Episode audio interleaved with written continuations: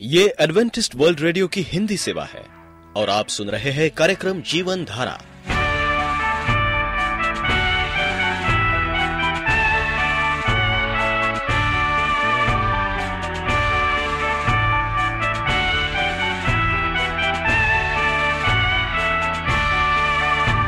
कार्यक्रम जीवन धारा सुनने वालों को मैं स्मिता और मैं अमित। हमारा प्यार भरा नमस्कार। एडवेंटिस्ट वर्ल्ड रेडियो की हिंदी सेवा में हम आपका स्वागत करते हैं। श्रोताओं, आइए, आज प्रसारित होने वाले कार्यक्रमों की जानकारी दे दें। आज होगी पहले स्वास्थ्य चर्चा, इसके बाद एक गीत होगा और फिर कार्यक्रम के अंत में पवित्र बाइबल का संदेश। तो चलिए, स्वास्थ्य चर्चा सुनने से पहले सुनते हैं ये गीत।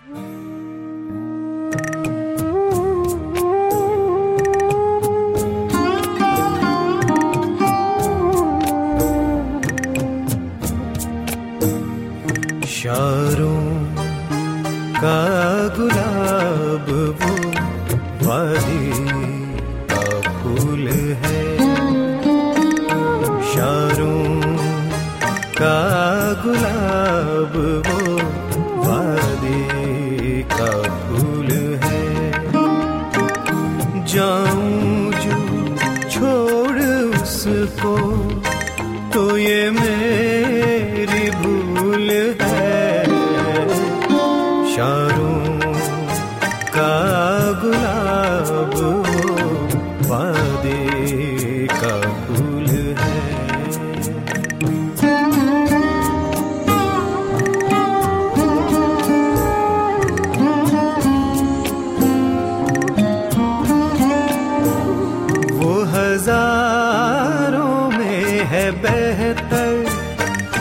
सारे खुशबुओं में बढ़कर वो हज़ारों में है बेहतर।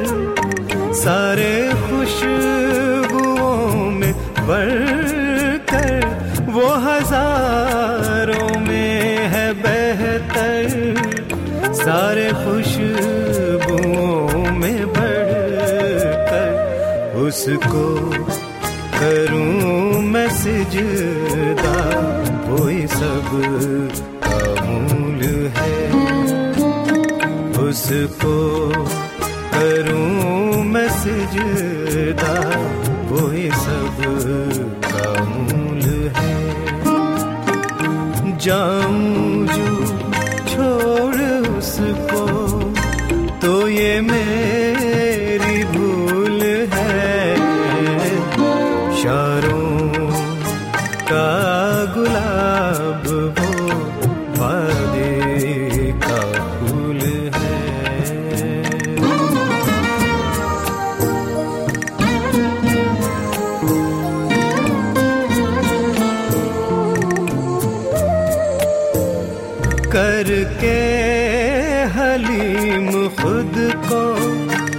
जो मसीह के दर पे आए करके, हलीम खुद को, जो मसीह के दर पे आए करके, हलीम खुद को, जो मसीह के दर पे आए, भरता है।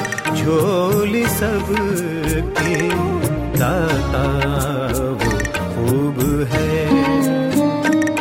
भरता है झोली सबकी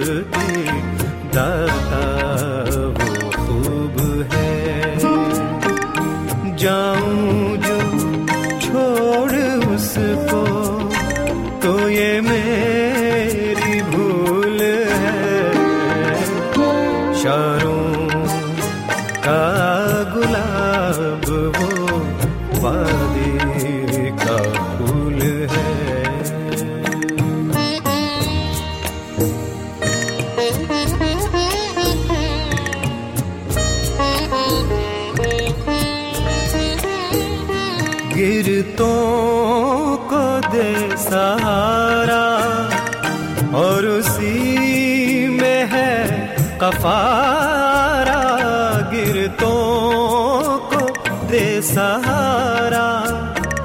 और उसी में है कफारा, गिरतों को दे सहारा। और उसी में है कफारा गमजार के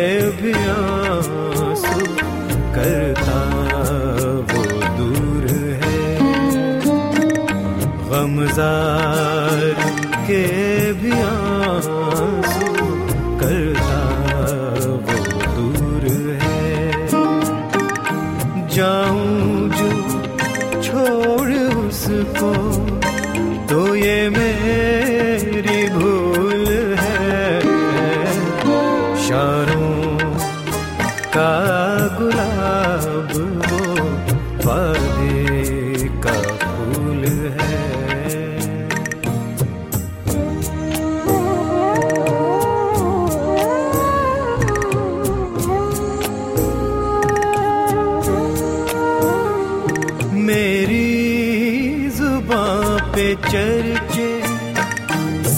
उसके ही रहेंगे।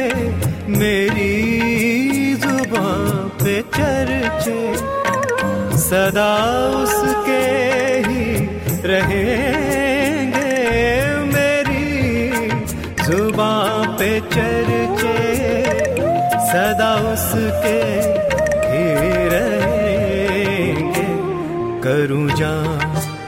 निसार उस पे जो खुदा का नूर है। करूँ जा निसार उस पे जो खुदा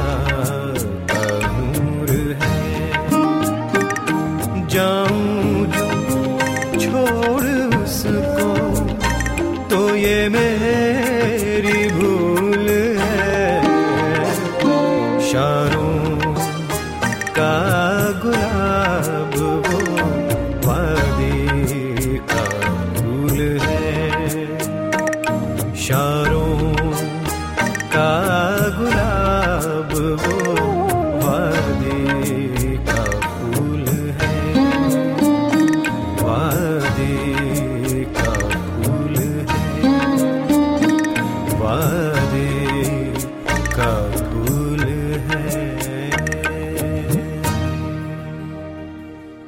एडवेंटिस्ट वर्ल्ड रेडियो का जीवन धारा कार्यक्रम सुन रहे हैं।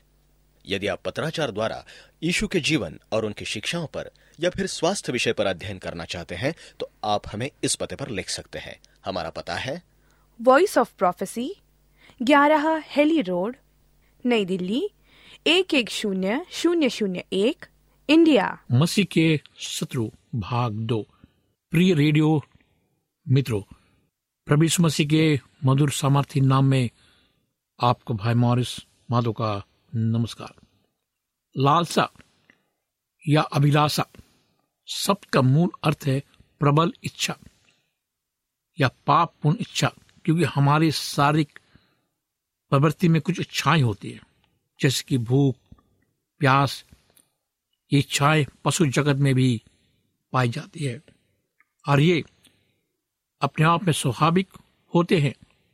न कि पापपूर्ण होते हैं, बल्कि बात यह है कि इनका अत्यधिक उपयोग या दुरुपयोग पाप है। भूख एक स्वाभाविक लालसा है। पेटूपन या अघोरीपन क्या है? पाप है। प्यास एक स्वाभाविक अभिलाषा है। ना तो शैतान, न संसार तथा हमारे हृदय की निजी बुरी इच्छा पाप करने के लिए हम ज़बरदस्ती कर सकते हैं। व्यविचार पाप है। परमेश्वर की इच्छा के विरुद्ध है। शरीर के पाप कुछ हद तक सबसे अधिक भयानक होते हैं, क्योंकि ये बुराई करने के स्वभाव का प्रतिनिधित्व करते हैं। पॉलुस कहता है, उसे शरीर पर कोई भरोसा नहीं है। एक दूसरे अवसर पर उसने कहा, मैं शरीर की अभिलाषाओं को पूर्ण करने का कोई उपाय नहीं करता। रोमियो तेरह चौदह। एक अन्य अवसर पर उसने कहा कि मैं अपने देह को मारता, कूटता और वश में लाता हूँ। पहला क्रंथियो नौ सत्ताईस। अपने शत्रु से लड़ना। इस प्रकार से तीन हमारे शत्रु हैं। शैतान संसार, शरीर, मसीह होने के नाते उनके प्रति हमारे व्यवहार को हम समझ सकते हैं। मेरे मित्रों, हमें समझना है, जब वो संसार में तो है, लेकिन संसार के सदस्य ना बने। इस व्यक्ति ने कहा कि पौलुस ने इफिसियो को, इस दुविधा को सुझाते हुए लिखा है कि पौलुस की ओर से जो परमेश्वर की इच्छा से इस मसीह का प्रेरित है। उन पवित्र मसीह यीशु में विश्वासी लोगों के नाम जो इफिसिस में है, संसार के संबंध में बाइबल ये कहती कि क्योंकि जो कुछ परमेश्वर से उत्पन्न हुआ है, वो संसार पर जय प्राप्त करता है। और वो विजय जिससे संसार पर जय प्राप्त होती है, हमारा विश्वास है। पहला योहन्ना, पाँच, चार। शरीर के संबंध में बाइबल ये कहती है कि आत्मा के अनुसार चलो तो तुम शरीर की लालसा किसी रीति से पूरी ना करो। गलती हो पाँच, सत्रह। जो लोग पहले से ही युद्ध और परीक्षाओं में संघर्षरत है, उनके लिए महामायुक्त समाचार है। आपको अकेले ही युद्ध लड़ने के लिए नहीं कहा गया है। बाइबल में लिखा है, रोमियो आठ तेरह में, कि तुम शरीर के अनुसार दिन काटोगे तो मरोगे। ये आत्मा देह की क्रियाओं को मारोगे तो जीवित रहोगे। आप याद रखें, यीशु ने ये प्रतिज्ञा की है कि वो उसे कभी नहीं छोड़ेगा, न कभी त्यागेगा। आप ये भी याद रखें कि यीशु ने पृथ्वी को छोड़ने के बाद ये प्रतिज्ञा की थी कि वो एक दूसरे जन तीसरी व्यक्ति को अर्थात पवित्र आत्मा को भेजेगा, जो शांति देने वाला कहलाएगा, अर्थात जो वास्तव में साथ साथ मदद करने के लिए आया है। मेरे मित्रों बाइबल कहते कि जो हमारे अंदर हमेशा वास करेगा, योहन्ना चौदह सोलह, यीशु ने कहा कि मैं तुम्हें अकेला नहीं छोड़ूँगा। मैं तुम्हारे पास पवित्र आत्मा के व्यक्ति के रूप में आऊँगा। यीशु दाखलता है और विश्वासी लोग डालियाँ हैं। यीशु के कहने के ढंग के अनुसार हम देखेंगे, आज संसार में पवित्र आत्मा सबसे अधिक सामर्थ्य प्राणी है। पुराना नियम परमेश्वर पिता का समय काल था। यीशु के पृथ्वी पर रहने के दौरान का काल समय काल परमेश्वर पुत्र का था। पिंतिकुस के बाद से हम परमेश्वर पवित्र आत्मा के समय काल में जी रहे हैं। बाइबल कहते कि पवित्र आत्मा से भरपूर हो जाओ। विश्व पाँच अठारह। भरपूर होते जाओ। ये निरंतर चलने वाली प्रक्रिया है। इस प्रकार प्रभु ने पिता परमेश्वर को दृष्टिगत करने के लिए संसार में आया, उसी प्रकार पवित्र आत्मा प्रभु यीशु मसीह को इन विश्वासियों में दृष्टिगत करने एक मानव जाति की मदद करने के लिए आया। इसके साथ ही परमेश्वर पवित्र आत्मा का उद्देश्य मसीह व्यक्तियों को इस बात में सक्षम बनाना है कि वो व्यक्ति भटके मरते हुए जगत के सामने मसीह के उद्धार को प्रस्तुत कर सके। बाइबल कहती है आपने जिस क्षण प्रभु यीशु मसीह को अपना व्यक्तिगत उद्धार करता ग्रहण किया, उसी क्षण पवित्र आत्मा आपकी हृदय में निवास करने लगा है। अब आपकी देह पवित्र आत्मा का मंदिर है जो आप में है। पहला ग्रंथियों चौनीस आप कहते हैं कि मैं अपने हृदय में कुछ महसूस नहीं करता। मैं परमेश्वर के पवित्र आत्मा को अपने भीतर महसूस नहीं करता हूँ। आप भावनाओं की उपेक्षा करें। उनके प्रति उदासीन रहें। आप भावनाओं के द्वारा नहीं बचाए गए हैं। आप पवित्र आत्मा को महसूस कर भी सकते हैं या नहीं भी कर सकते। आपके विश्वास के द्वारा उसे एक तथ्य सच्चाई के रूप में ग्रहण करें। वो अभी मसीह जीवन जीने के लिए आपकी मदद करने की खातिर इसी वक्त आपके अंदर निवास करेगा। आप विश्वास करें। बाइबल ये आज्ञा देती है।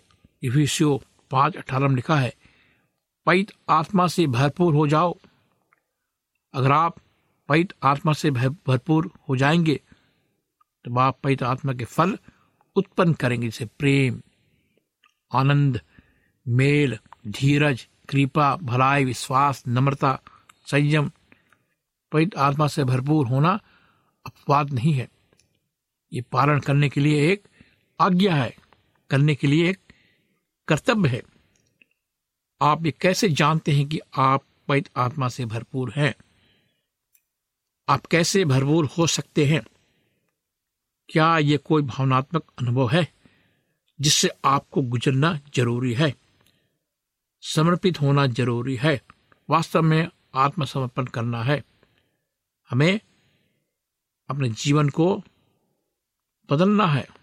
इसलिए बाइबल कहती है कि, हे भाइयों, मैं तुमसे परमेश्वर की दया, स्मरण दिलाकर विनती करता हूँ कि अपने शरीरों को जीवित, पवित्र और परमेश्वर का भावता हुआ बलिदान करके चढ़ाओ। ये तुम्हारी आत्मिक सेवा है। रोमियो बारह एक। सिर्फ़ शुद्ध हृदय वाला पैत आत्मा से भरपूर मसीही व्यक्ति ही इस संसार, शरीर और शैतान पर जयवंत हो सकता है। पैत आत्मा आपके लिए लड़ाई करेगा, क्योंकि हमारा ये मलयुद्ध लहू और माँ से नहीं परंतु प्रधानों से, अधिकारियों से, इस संसार के, अंधकार के हकीमों से और उस दुष्टा की आत्मिक सेनाओं से जो आकाश में विश्व छह बारह ये एक आत्मिक युद्ध है। आप इन तीन शत्रुओं के विरुद्ध सामान्य और साधारण हथियारों की मदद से युद्ध नहीं कर सकते। मसीसु ने कुछ भी छिपा कर ना रखा। उसे आपके जीवन का प्रभु और स्वामी पूर्णता बनने का अनुमति दे। उसने कहा है तो मुझे गुरु, प्रभु कहते हो और भला कहते हो, क्योंकि मैं वही हूँ, योहन्ना तेरा तेरा। मुझे यकीन है कि निस्वार्थ, विवेक पैतात्मा फल का लक्षण है। जो व्यक्ति ये कहता है कि मैं पैत आत्मा से भरपूर हूँ वो खुद को कठिनाई में डालता है। मेरे मित्रों, मैं आपको बताना चाहता हूँ कि आज हमारे जीवन में ऐसा होना चाहिए, हमारा जीवन मसीह की तरह। अगर मसीह की तरह हमारा जीवन होगा तो शैतान हमें आक्रमण नहीं करेगा। आप में ना सिर्फ़ निर्भीकता आएगी बल्कि आप आत्मा के फल उत्पन्न करेंगे। आप ये ध्यान रखें, जो मैं आपसे कहना चाहता हूँ, पैत आत्मा के ये फल, पैत आत्मा कई है। कोई व्यक्ति इन्हें खुद से उत्पन्न नहीं कर सकता। वे उत्पत्ति में अलौकिक हैं। ये पहला फल प्रेम है। गलती पाँच के अनुसार सभी अन्न, फल इसी मूल फल से उत्पन्न होते हैं।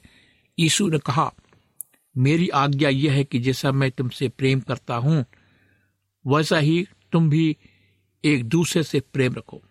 यदि तुम मेरी आज्ञाओं को मानोगे तो मेरे प्रेम में बने रहोगे, जैसे कि मैंने अपने पिता की आज्ञाओं को माना है, और उसके प्रेम में बना रहता हूँ। जो हन्ना पंद्रह, बारह, दस। हमें पवित्र आत्मा के वरदानों पवित्र आत्मा के फलों के बीच मौजूद अंतर मालूम करना चाहिए। वरदान दिए गए हैं, अर्थात दिए जाते हैं। फलों का उत्पादन किया जाता है, अर्थात फल उत्पन्न किए जाते हैं। मतलब पवित्र आत्मा के फल। पवित्र आत्मा का दूसरा फल आनंद किसी मसीह का एक दूसरा लक्षण है आनंद, आंतरिक आनंद। ये परिस्थितियों पर निर्भर नहीं रहता। नेमा कहता है। परमेश्वर में आनंद की जलधारा अर्थात आनंद का झरना या सोता मौजूद रहता है। वो सोता कभी नहीं, सूखता है। केवल यीशु वो आनंद प्रदान करता है।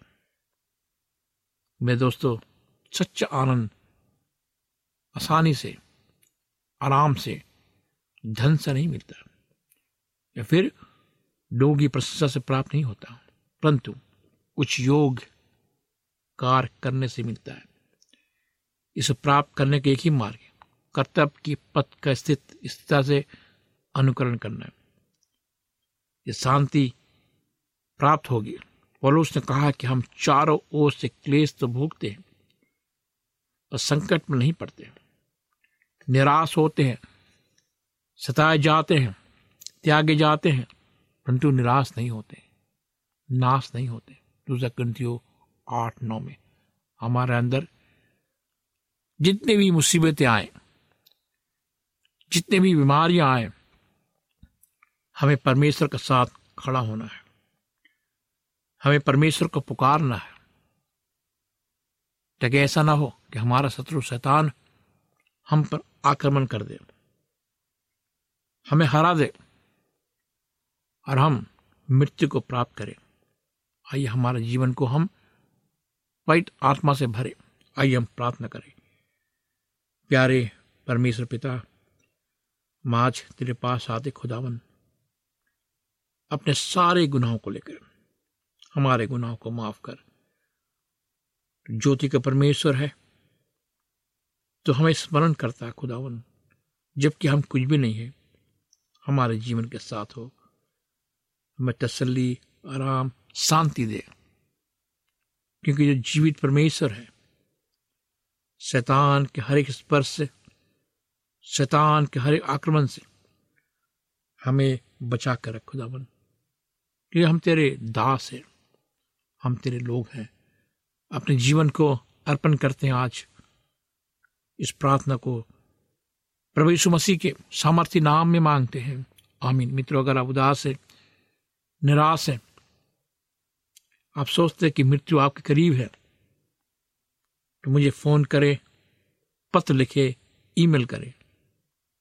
परमेश्वर जीवित है, प्रार्थना का सुनने वाला परमेश्वर है। मेरा फ़ोन नंबर लिखे, मेरा फ़ोन नंबर है नौ छ आठ नौ दो तीन एक सात शून्य दो। नौ छ आठ नौ दो तीन एक सात शून्य दो। मेरी ईमेल आईडी है Morris A W R at gmail dot com. Morris M O R R I S A W R at gmail dot com. इस कार्यक्रम को सुनने के लिए आपका धन्यवाद। परमेश्वर आपको आशीष दे।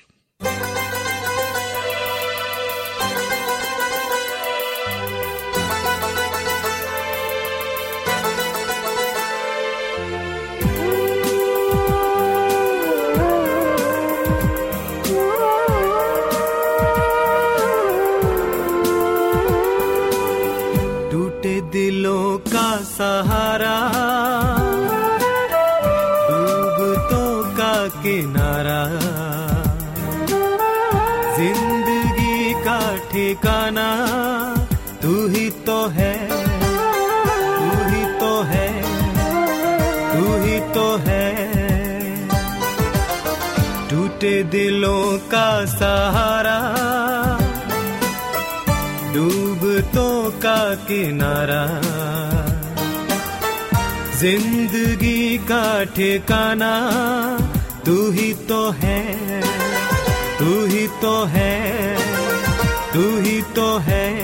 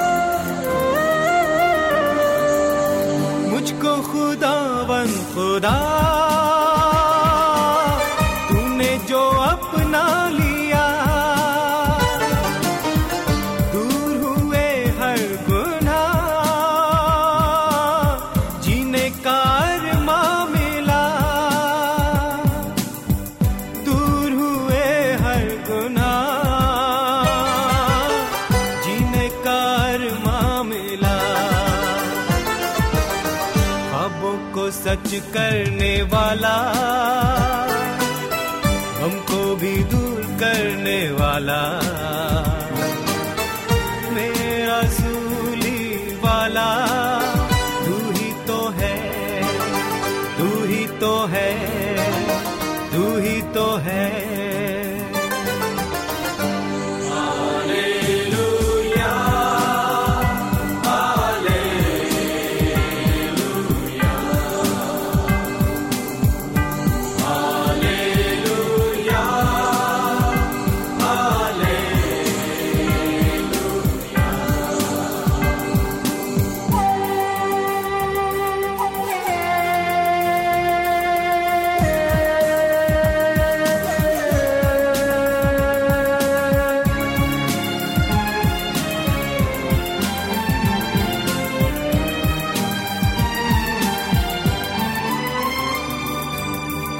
सांसों की हर डोर में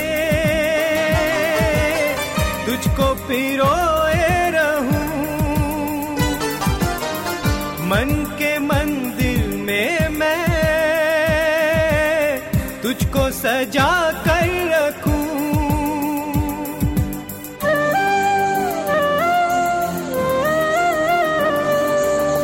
सांसों की हर डोर में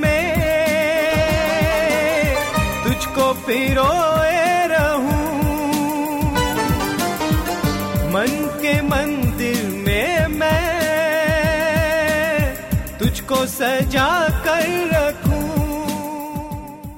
यदि आपका कोई प्रश्न या सुझाव हो तो हमें अवश्य लिखिए। हमें आपके पत्रों का इंतज़ार रहेगा। हमारा पता है। कार्यक्रम Jeevan Dhara Adventist World Radio post box सत्रह पुणे चार एक एक शून्य शून्य एक महाराष्ट्र इंडिया पता एक बार फिर नोट कर ले।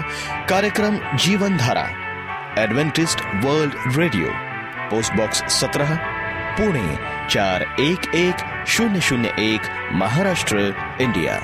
और अब हमारा समय यहीं पर समाप्त होता है। इसी समय इसी मीटर बैंड पर आपसे फिर भेंट होगी। तब तक के लिए मैं स्मिता और मैं अमित हमें आज्ञा दीजिए। प्रभु आपको आशीष दे।